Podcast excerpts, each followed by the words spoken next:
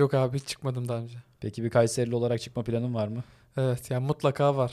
Hele ki bir Kayserili olarak artık kendime bir vazife olarak görüyorum bunu yani. Yani bir ölmeden önce yapılacaklar listeme girdi diyorsun yani. Aynen mutlaka ölmeden önce yapılacaklar listemin içinde var bu.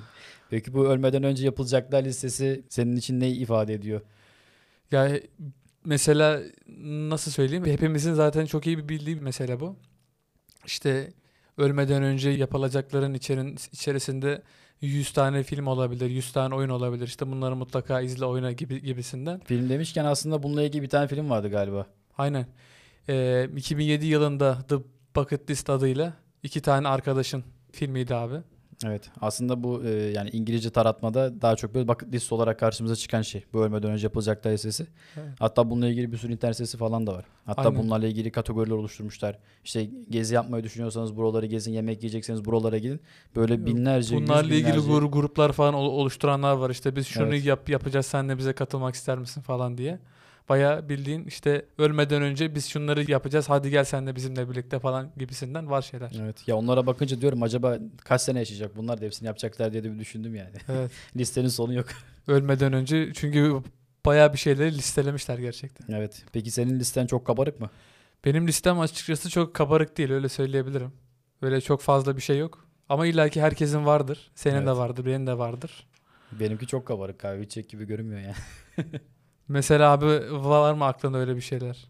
Yani e, herkesin aklında olan bu dünyadaki ülkeleri gezmek, farklı yerler görmek, kültürler tanımak. Bu sadece geziyle alakalı olan kısmı. Onun dışında almak istediğim şeyler ya da izlemek istediğim şeyler, öğrenmek istediğim şeyler. Hepsine bakınca aslında e, bir ömrün yetmeyeceğini söyleyebilirim rahatlıkla. Filmdeki e, iki arkadaşın da mesela bu ölüm haberlerini alıyorlar ve bunun ardından kağıdın üzerine işte bütün bu yapacaklarını listeleyip hayata geçiriyorlar.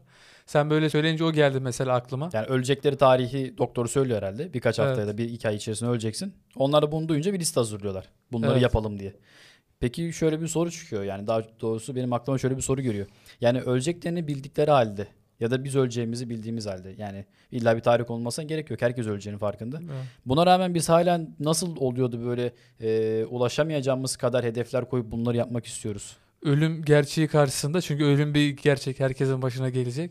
Ölüm gerçeği karşısında insan gerçekten bazen e, hem ölümü aşamayacak engeller koyuyor. E, bazen de ölüm algımız farklı oluyor burada. Mesela filmin iç- içerisinde benim fark ettiğim oydu. E, filmin içerisinde şöyle, şöyle bir algı var aslında. Ölümün karşısında bir hedef yapılacaklar listesi. Ölüme rağmen bir yapılacaklar listesi vardı. Buradaki en büyük algı buydu. Bugün baktığımızda aslında bu algı yine var. Ölümün bir son olduğuna yönelik bir bakış açısı ve onun karşısında ölüm bizi hiç etmeden evvel Ne yapıyorsak Benim- kârdır yani. gördüm o, o biraz bir toplumsal algı bakımından çoğunlukta. Yani bunları yaptım yaptım daha bunlar yok yani. Bunlar sonsuza kadar benimle birlikte yok olup Onu gidecek yaptın yaptın giriyor. yapmazsan sen iş, işin bitti falan. Evet yani aslında insan bu ölüm e, hakikatini bildiği halde bu kadar şey yapmak istiyor. Ya aslında şöyle bir şey de ortaya çıkıyor. Yani benim içimde bulunan hepsini yapmaya yetecek bir hissiyat var. Benim içime bu verilmiş yani. Bunu tabii nasıl anlayabiliriz? Basit bir örnek. Ee, örneğin hayatımız içerisinde zevk aldığımız şeyler oluyor. Yapmaktan keyif aldığımız şeyler oluyor. Onların hiç, bitme, hiç bitmemesini istiyoruz. Ya da bak, birlikte vakit geçirmeyi çok sevdiğimiz bir arkadaşımız var. O arkadaşımızdan hiç ayrılmak istemiyoruz. Ya da o arkadaşımızla geçirdiğimiz vakitte aldığımız zevk hiçbir zaman son bulmasını istiyoruz. O ayrılma vakti geldiğinde, oyunumuz bittiğinde ya da diğer şeyler çok sevdiğimiz bir yemeğin son ka- kaşığına geldiğimizde falan onun bitişi bize bir şey veriyor. Bir üzüntü veriyor, bir hissiyat veriyor. Evet. Biz aslında onun sonsuz olmasını istiyoruz veya bize her zaman o aynı mutluluğu vermesini istiyoruz. Evet. Aslında hiç ölmek istemiyoruz.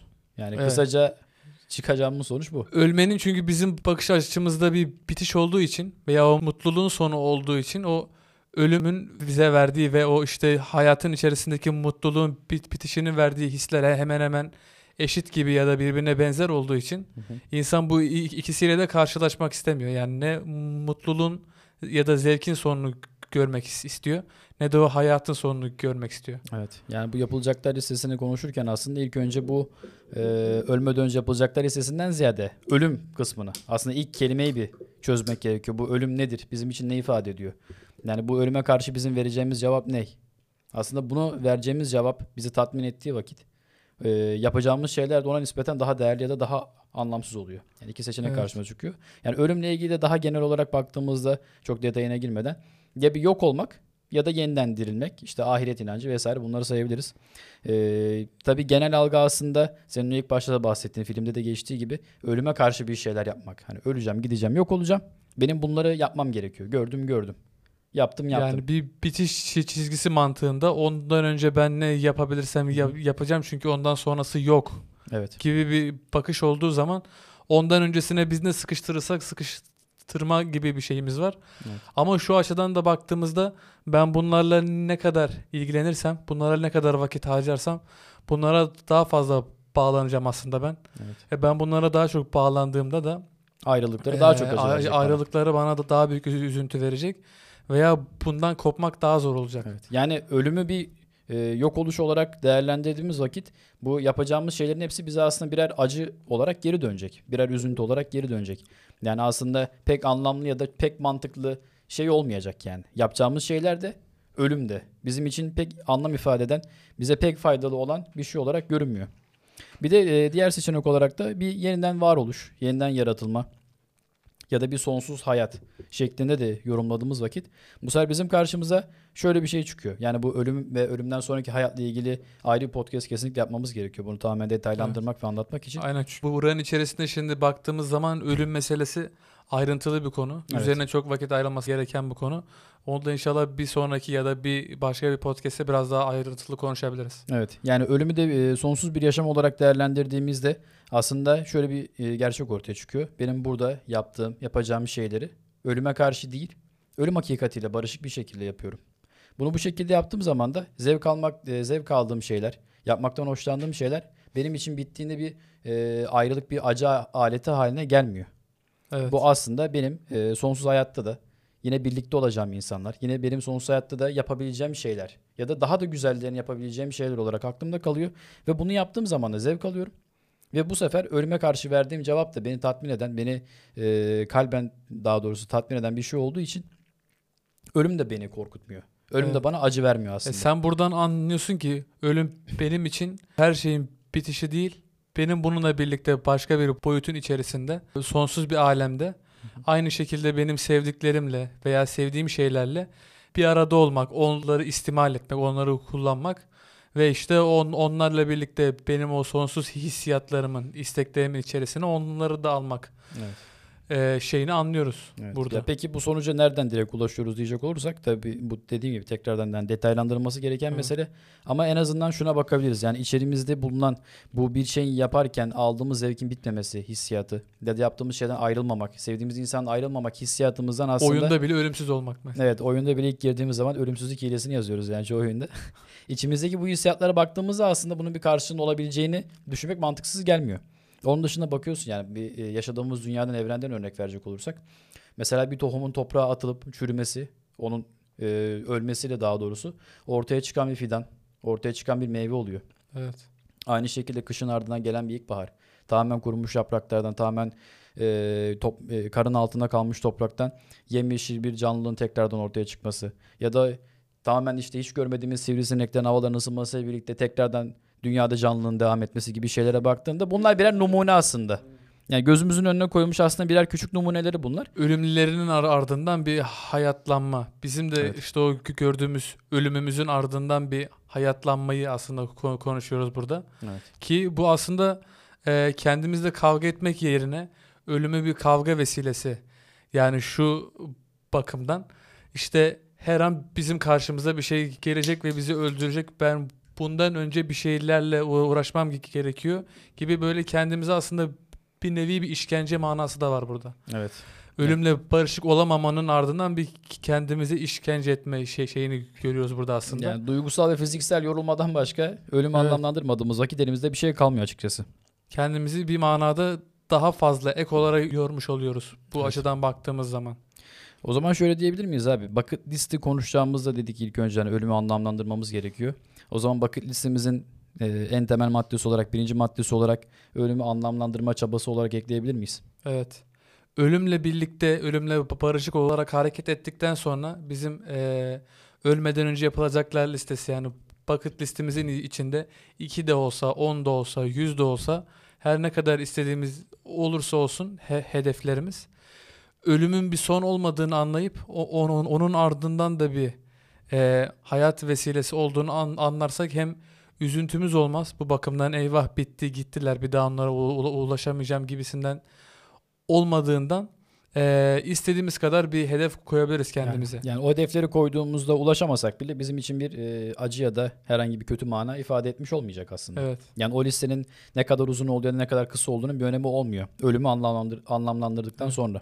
Hayatın maddi manevi ba- bakımdan da aslında daha e, huzurlu ge- geçmesine vesile oluyor bu bakış aç- açısı. Evet. Çoğunlukla gördüğümüz örneklerde bu var zaten.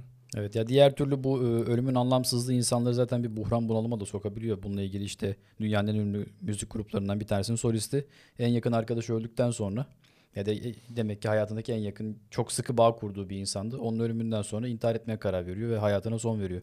Yani e, o insanın da belki ölmeden önce yapılacaklar listesi çok kabarıktı. Belki de bizim hayal edemeyeceğimiz şeyleri de yapmıştı yani.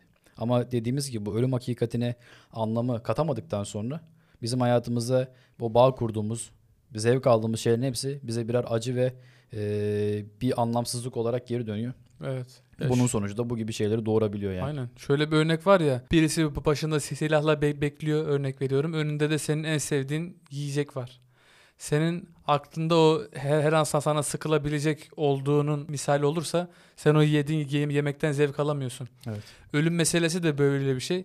Ölümü her, her an işte se- seni hiçliğe atacak bir mana olarak baktığın zaman hayattan bir keyif alamamaya ba- başlıyorsun. Bunun ak- akabinde de uyutmaya başlıyorsun kendine. İşte fi- filmlerle, oy- oyunlarla gibi veya farklı farklı bunun çok fazla örneklendirebiliriz. Evet. Bunlarla birlikte de o hedeflerin art- artıyor.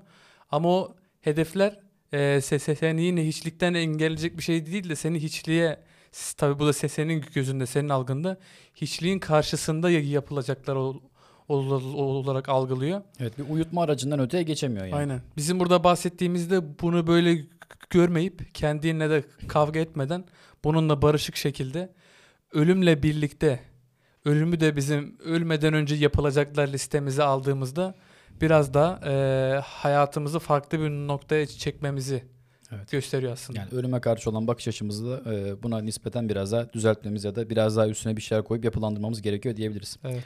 O zaman abi şöyle diyelim mi? Bundan sonraki podcastlerde de ölüm meselesini daha detaylı bir şekilde ele alıp ölümden sonraki hayat nedir ya da bizi neler bekliyor? Bunlarla Evet. ilgili elimizdeki kanıtlarımız, ispatlarımız neler? Bunlar üzerine de biraz konuşabiliriz. Evet. Bunlarla da mutlaka konuşmak lazım açıkta bir şeyin kal kalmaması için veya aklın biraz da ikna olması için mutlaka konuşmak lazım evet. Evet o zaman son sözü de öyle söylemiş olalım.